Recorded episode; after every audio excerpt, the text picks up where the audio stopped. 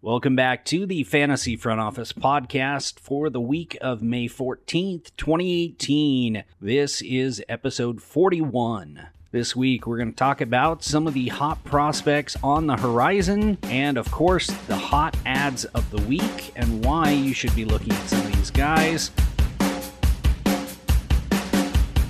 And now, entering your ears, your Fantasy Front Office. Around the front office with me this week are Todd and Phil. Keith is out on rehab assignment, and we'll hope to have him activated next week. Well, guys, on the horizon here, we had the troll heard round the fantasy world this morning. Vlad Guerrero Jr. posted a photo of him at JFK Airport. And guess what? The Blue Jays are also in New York this week and sent shockwaves across the fantasy scene as everybody was scrambling to find out if he was called up. But turns out he posted a photo similar in December from a trip that he had made. So, what should we be looking for with Vlad? Because before the season, we were talking September call up, but so far this season, he is destroying minor league pitching. Should we be looking for a, a June call up for him? I don't know. I think June would be a little bit too soon. They're probably going to keep him down for a little bit longer. Uh, I wouldn't be surprised at a June call up. I just don't think that that's something that's going to happen. I think they're going to let him sit down and bash with his boy Bo down there. When those two guys come up, it's going to be real fun to watch that corner of the infield or that side of the infield. Um, it's going to be, you know, similar to to me. I know I'm kind of putting the cart before the horse, but similar to when you know, uh, you see Andrus and, and Beltre over there playing shortstop and third base. Yeah. I think it's gonna be real fun to watch.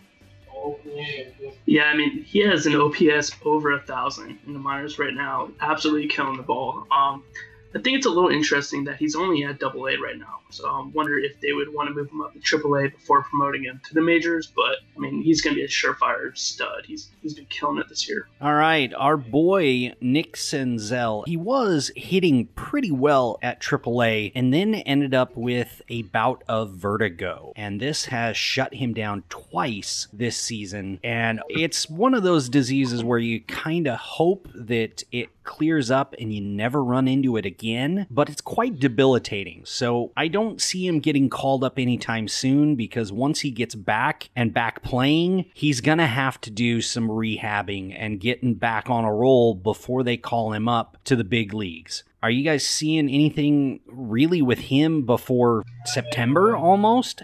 I do think that he will get called up before September. Um, but here I am reading uh, the definition of vertigo, and it does not sound great. It's a sensation of whirling and loss of balance associated particularly with looking down from a great height or caused by a disease affecting the inner ear or vestibular nerve. Um, so that that doesn't sound great. Uh, I'm no doctor, but anytime that you're going to end uh, go with whirling and loss of balance for a baseball player does not sound promising. Um, I really like his skill set, but if he's got something like this that can p- potentially be something that lingers, um, I don't think that I'm not high on him anymore. Wow, Yeah. sounds crazy. I just traded Yeah. for. Yeah, it's uh, it's something that happened to him last year. He did end up getting shut down, I think, in August or September, and was done kind of for the year. But then again, he played all spring and was lighting things up, no issues. It's it's a little difficult to to kind of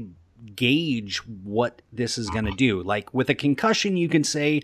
Uh, it, there's going to be lingering effects, but he, he's going to be able to play. I don't know with this right now. yeah. I mean, it's obviously a really scary situation, and it does delay the timeline. I mean, here's a guy we thought that could be up a couple weeks ago. So the Reds have shown they are um, they've been cautious about calling him up, and you know, obviously September might be a best case scenario for them. All right, and on to San Diego. They seem to have quite the glut of prospects available. Luis Urias, the shortstop middle infielder, will uh, eventually get called up here, and he's been tearing it up at Triple A. Are we seeing this as a potential call up here to solidify some of that middle infield there in San Diego? Honestly, I don't think that he's that great of a hitter. I know he's really young and he's done decent at other stages, but he's really not a guy that, that I'm really targeting. The guy that I really, really like in that system is maybe a, a year or two away. Um, and that's, you know, Fernando Tatis Jr. He is killing it. Um, but Urias, I mean, he's he's pretty young, but he's in the Pacific Coast League and he's batting 270. Uh, that's really, and, you know, he's only got three home runs. It's not really something that I think that he's going to have huge power numbers. He might have a better average than that. But I mean, if you're in the Pacific Coast League and hitting 270, when you come to the majors, I don't know what you're going to hit. Not great. but he does walk a lot and not strike out that much. So I don't know. Maybe he could do a little bit better. Maybe he's just getting unlucky right now. And the other San Diego name here, Franmil Reyes. He was the big, big slugger there in uh, AAA for San Diego, batting 346 with an on base percentage of 442 and a and a slugging of 738 with 14 home runs, leading all of professional baseball so far this year in 36 games. Got the call up today, Monday. This will be an interesting experiment to see if he'll be able to adapt to major league pitching. Phil, you and I were discussing this that we both picked him up on a flyer this weekend. What what are you seeing? Yeah, the thing with him, uh, I saw something crazy, and he wasn't even on my radar. And I'll be completely honest with you. I didn't even notice until he got called up that he was leading, you know, professional baseball in uh, home runs right now. Essentially, I saw a thing where it said last year he stopped trying to hit home runs, uh, that he wanted to hit more line drives. Really? And that was and that was in August. And since August, he has crushed it and hit way more home runs than what he was hitting before. And so it kind of goes to show you that, like, if you try too hard to do the home run thing, the fly ball revolution, you're just gonna hit a lot of fly ball, like a little, a lot of pop ups, and you're gonna get a lot of outs. Right. Um, not not really be the best hitter. But if you try and you understand the fly ball revolution, and you try to hit line drives that have a little bit of elevation, that's when you're gonna hit a whole bunch of home runs. And I think that's what he's figured out. Um, I mean, I don't think that he's gonna have a great batting average because he is in the Pacific Coast League, so that's you know one thing I was just talking about. But I do think that he's going to have some legitimate plus plus power. Uh, he's got some holes in his swing, but he also has you know a pretty good eye at the plate. So uh, I think he would be a guy that you know I picked him up in a 12 team league. You picked him up in a 10 team league. Um, you know dynasty format. He's really nice prospect uh, at this point because he's already in the major leagues. But I think overall he's one of the better guys in their in their system. I've had my eye on him for a couple weeks now, just due to he went off for eight home runs within a calendar week. Yeah.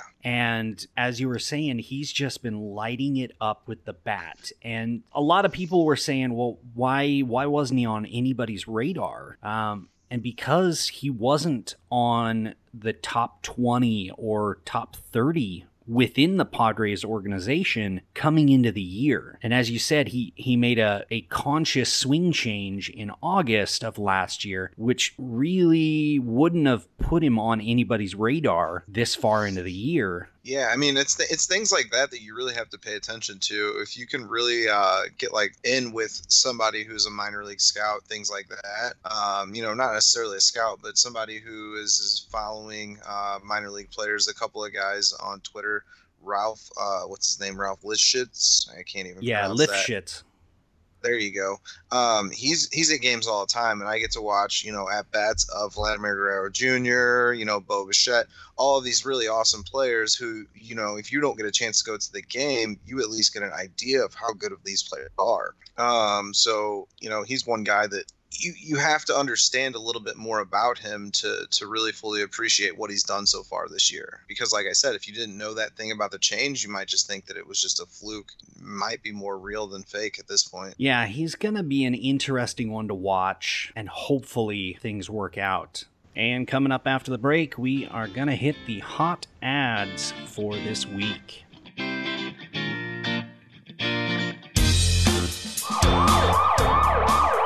Has your fantasy baseball team ever caught the injury bug and it cost you your shot at winning your league's prizes? If so, look no further than RotoSurance, the leader in fantasy sports insurance. Their insurance coverage can save you your league's investments with policies as low as $1.50 a season. Be sure to use the promo code FFO in all caps throughout the season to show your support for the show. Just visit rotosurance.com. That's R O T O S U R A N C E.com. Simply select your sport, your league's entry fees, and choose the players you want to insure. Don't lose your money this season due to unforeseen injury and protect your team at rotosurance.com.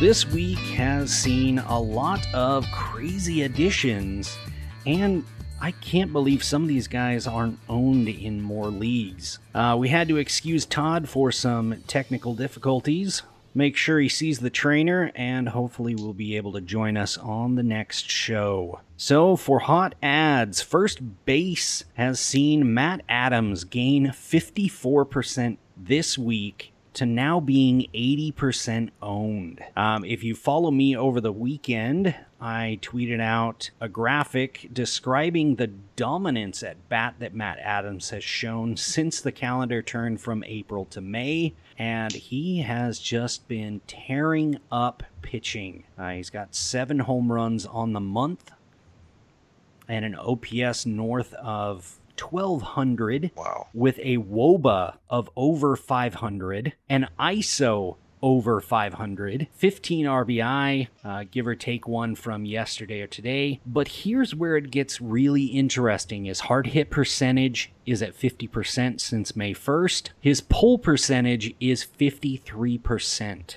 Combine that with his 47% fly ball, uh, that pretty much explains his 41% home run to fly ball percentage. Pretty much he's been pulling the ball, hitting it hard, and in the air, and that generally equates to a lot of home runs. But can also equate to a lot of outs later on because home runs. I mean, if you're gonna hit the ball hard, yes, and pull the ball for sure. But um, if you get pull happy, like sometimes Matt Adams does, you can see his batting average drop quite a bit. Not saying that it's going to, because it's pretty much in line with his career averages.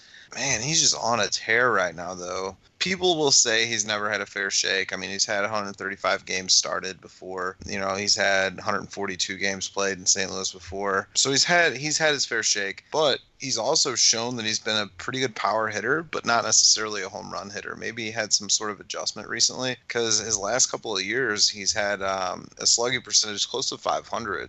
Um, that's pretty damn good. So if Right. he can keep if he can maintain that sort of level of production, this home run output I think is actually going to be pretty decently sustainable. I'm not saying that he's going to hit 40 home runs, but one year I think ESPN projected him to hit 40 home runs. I think it was after 2016 when he hit 25 um, Right. in 118 games. And didn't he go on to hit like six and then he got traded? Or he only had a couple of them before he was traded to the Braves? And then all of a sudden, with uh, Freeman down, yeah, he just took off. Yeah, he pretty much did nothing in thir- in the same sample last year with the Cardinals. He had one home run and seven RBIs.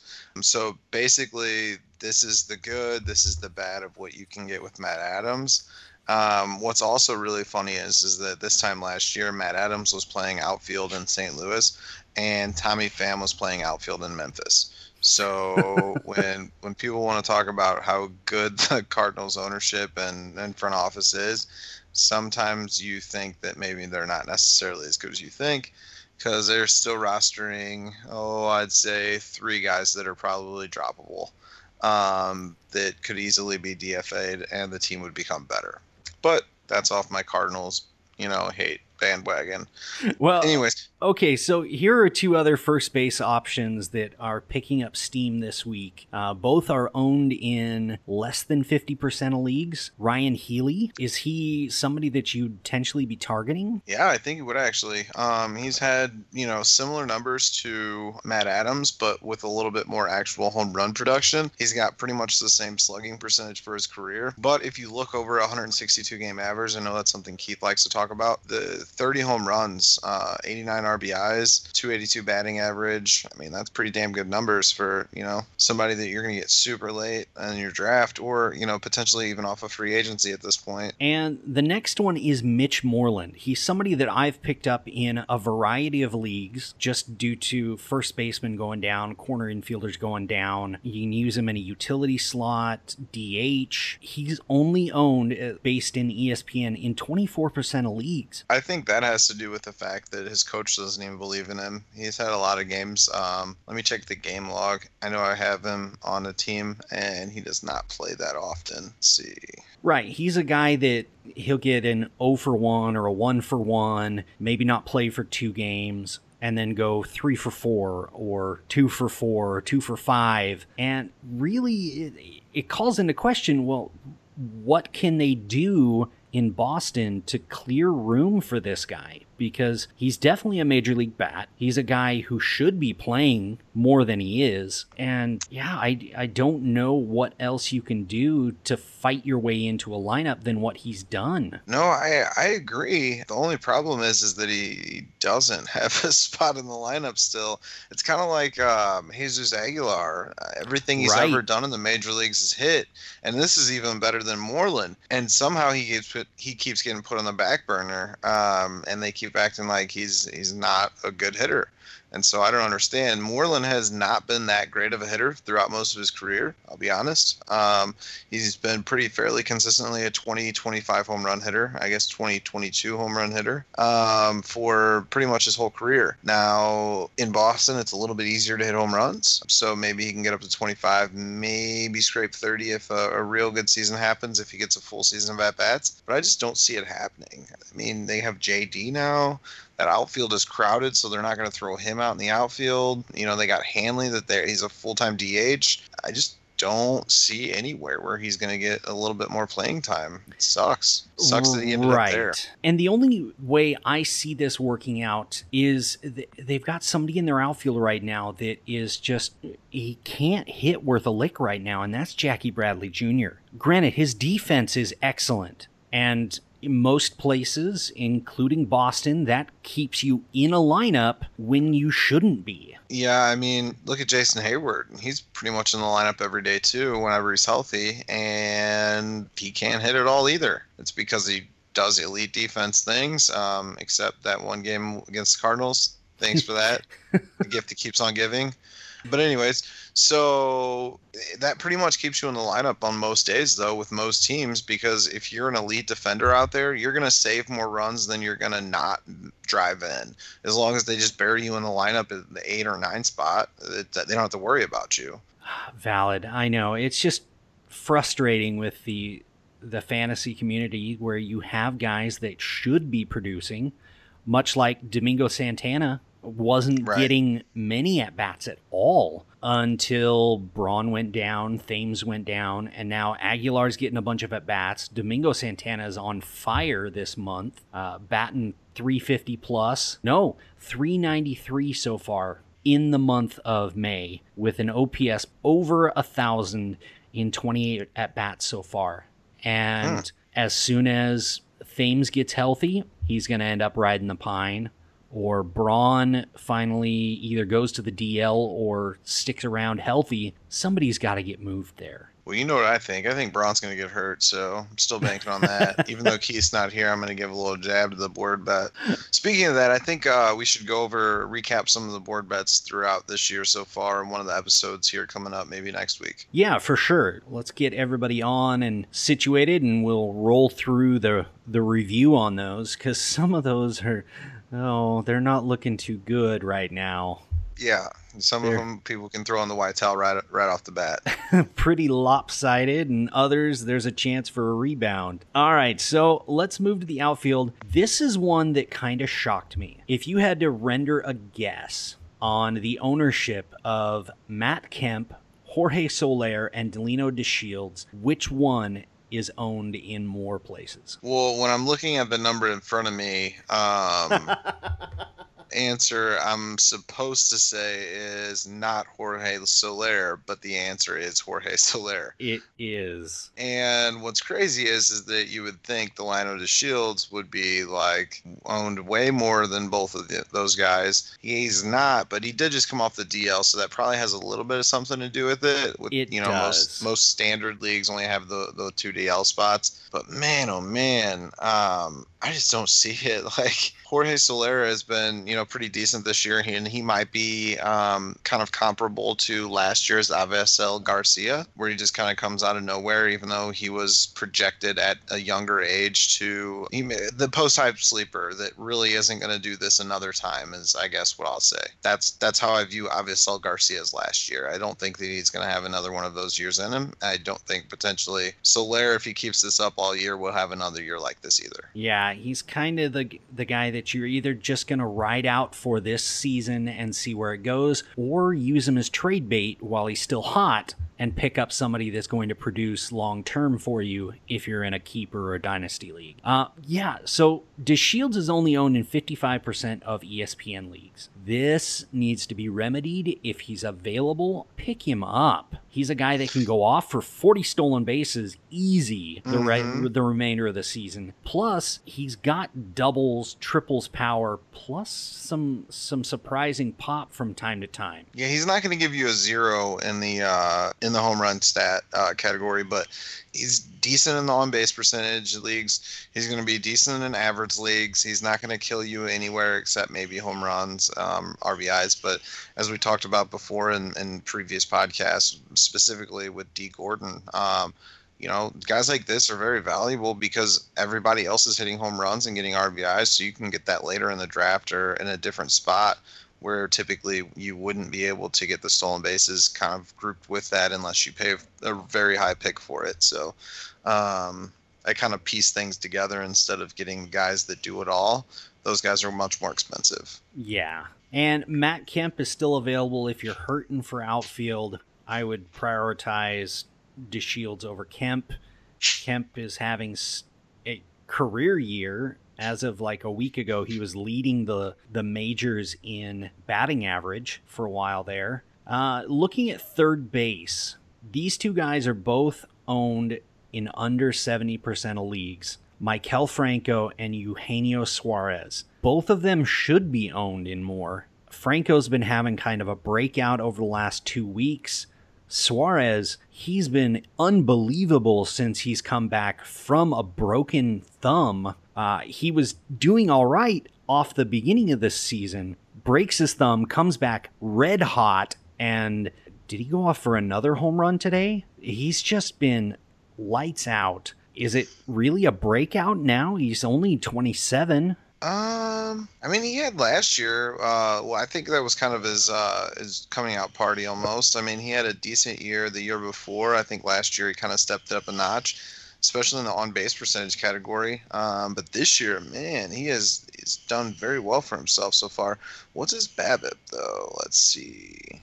His BABIP's right in line with his career average, so maybe it is something where it's some be sustainable. Yeah, ah. currently he's got a 310 BABIP. Batting average is actually 298, so it's pretty close to in line. His WOBA is at 400, which is just a, a few ticks higher than his 376 on base percentage. Six home runs so far. Definitely somebody to keep on your radar. And he's a guy that, that will be holding down that hot corner for Cincinnati for the long term after that seven year deal they signed with him during spring training. I think that's what it is. Hold on one second. Suarez he has cut his strikeout rate down substantially so Ah. far this year. So that's what it is. I was looking to see what could he have done to up his batting average that much without his BABIP uh, right raising at all, and he's cut his strikeout rate by six percent. It looks like this year from 23 to 17, and he maintained everything else pretty much across the board. So might be a guy to buy. I would say. Definitely, definitely. Uh, his teammate Scooter Gennett there at second base is only owned in 57% of leagues, and he is the Just NL criminal. Player of the Week. Yeah. After last year, I mean, of course, the the previous years before that and at the beginning of last year, he was DFA'd, but he's clearly got something figured out. He played 141 games last year in Cincinnati and hit 27 home runs. This year so far, he's played 39 games and he's hit 6 home runs. He's basically doing the same thing this year as he did last year, and you guys are all fools for letting him sit in your uh, waiver. That's not me being a, you know facetious or anything. That's me laughing at you like out loud and pointing at you if i see you in a crowd and be like that's the guy that let Scooter Gennett sit in free agency for too long and then his buddy picked him up and then his buddy won the league. Yeah. Let's turn to some pitching here because most of the names here are younger guys who have made gigantic leaps in ownership. Sean Newcomb of the Braves had jumped 38% this week. He's now owned in 75% of leagues, and if you've missed the boat on him, you may have missed it completely. High strikeouts, does have a walk issue, but he's got the stuff that if he can tone that down to be a high strikeout guy with decent ratios for you. Um yeah he kind of scares me. Uh, anybody that walks four uh, more than four guys per nine innings is going to be somebody that is going to scare me um, fairly often. He has been really lucky so far this year. I mean he's been almost unhittable as far as um, you know batters getting hits concerned but you know, when they actually start to normalize that a little bit, I think that his ERA and his FIP are going to jump up quite a bit. And I don't think that it's going to be very pretty. So I think that I would probably stay away. If you have him, I would actually probably try to get rid of him because even though the strikeouts are awesome, even though you know he was a young pitcher uh, or he's a young pitcher and and he's got all this promise, I just if it's a redraft league, especially, he's somebody that I would definitely try to dump on some other fool who doesn't necessarily look as deep into the stats. All right. Sean Newcomb, he has a 17% strikeouts minus walk percentage. Uh, guys are only hitting 261 on balls in play, but he does have a low hard hit percentage under 30% at 26. Not great that walk percentage of 4.2, not very friendly there, yet somehow has an ERA of 2.5. FIP, they've got him at a 3.08. Interesting, somebody to watch, but the walk percentage really, really is interesting there. Hard to stomach. Yeah, well, the next name on the list here has an even higher walks per nine at four, nearly 4.9, and that's Fernando Romero of the Twins.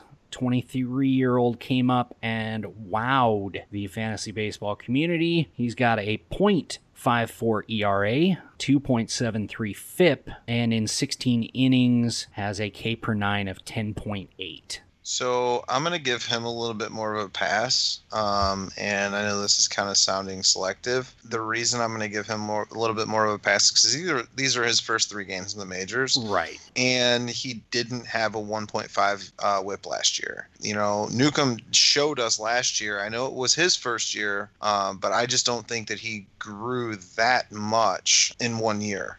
Now, if you look at Romero, he had a 2.5 ERA this year. Last year in Double A, he had a 3.5 ERA. The year before, he had a 1.93 ERA. So I mean, he's dominated pretty much every level. Um, I know his Double A stint was not as great, but it was what it was. So I just think that he could potentially be someone I would actually target a little bit higher. Um, and I know it might just just be because he's a shiny new toy, and I've watched him dominate the Cardinals live, and he looked like it was free and easy 97, 98, just popping. Wow. Yeah, he's gone up 32% this week. He's now at 49% owned in ESPN leagues. So if you're going to be needing some starting pitcher reinforcements, now would be the time to go in on him. Um, our next pitcher, Jeremy Hellickson, jumped 31% this week and is now owned in 35% of leagues. He's been looking really good this year, possibly a little deceptive, not a real high K per 9 at just over 7,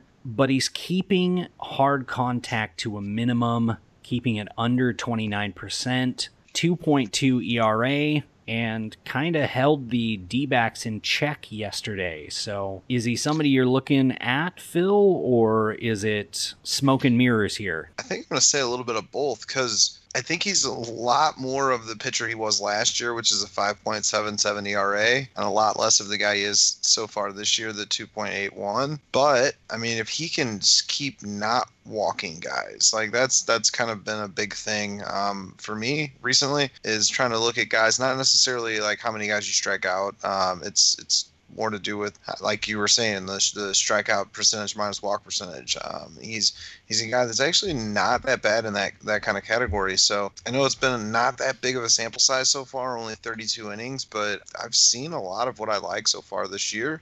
Uh, I don't know, you know, if he's on waivers, I'd definitely give him a flyer, but I'm not going to give anybody anything for him at this point. Right. I wouldn't be targeting him for a trade at all, uh, mostly due to age there and not Yeah. the track record of this domination. Yeah, his K minus walk percentage is 17 and a half. Uh, his 0.86 whip is highly unsustainable even for him. But let's look at the next guy here Walker Buehler for the Dodgers. He's been filling in for Clayton Kershaw and been putting up numbers that we expect Kershaw to. 2 and 1 with a 164 ERA. His FIP is right in line with it at 165 and 11 K per 9 and a 23% K minus walk percentage. There is nothing to not like about Walker Buehler other than the fact that they're probably not going to let him pitch that many innings this year. The Dodgers have been very adamant that they were not trading a couple guys, and this was one of them. He is obviously still on their uniform for a reason. And I think they did a great decision because he looks great so far. There's nothing I can say other than wow. Yeah, he. You may have missed the boat on him. He jumped twenty percent this week um, after that assist in the no hitter down in Mexico. Uh, he's at seventy percent owned. If he's available, he is definitely an arm to have on your bench and in your lineups. Now, this last starting pitcher arm is the intriguing one from Sunday. He's owned in 17% of leagues. Call up from the Brewers, Freddy Peralta. Currently, having only pitched 5.2 innings, he's got a negative FIP and a 20.65 K per 9. Is that good? Yeah, definitely unsustainable. Okay. What was it? 13 strikeouts in the 17 outs that he faced yesterday. Yeah, his K per nine is 20.6. Uh, That's Josh, ha- Josh Hader, basically. yeah, yeah, Same team. Yeah. Almost the same guy. yeah, definitely. He's got a walks issue. He did walk a few guys, but here's the intriguing part. I I looked into this shortly after seeing all the the hubbub on Twitter about him. He threw 98 pitches. I think it was 90 of them were fastballs. Yeah, but he has a couple of different kinds of fastballs. Apparently, Uh, he's got a two seamer and a four seamer and a sinker, and and you know a couple of different things going on. So that's a little bit deceptive. Um, it's kind of like saying you know Bartolo Colon throws ninety percent fastballs. Well, yeah, but do you see what Bartolo Colon does with fastballs? the wizardry that he does with movement. Right. And and that's what Peralta does as well. His fastballs, quote unquote, ranged from 87 miles an hour to 95, 96 hmm with nasty movement all around. So he's an intriguing arm to pick up, and he's probably available in your leagues unless you're in a deeper league where somebody has sniped him this first round through waivers. Well, and the other thing to keep in mind about that stat, um, it wasn't Coors. So you have to think he probably wasn't very comfortable wanting to throw a curveball or anything like that.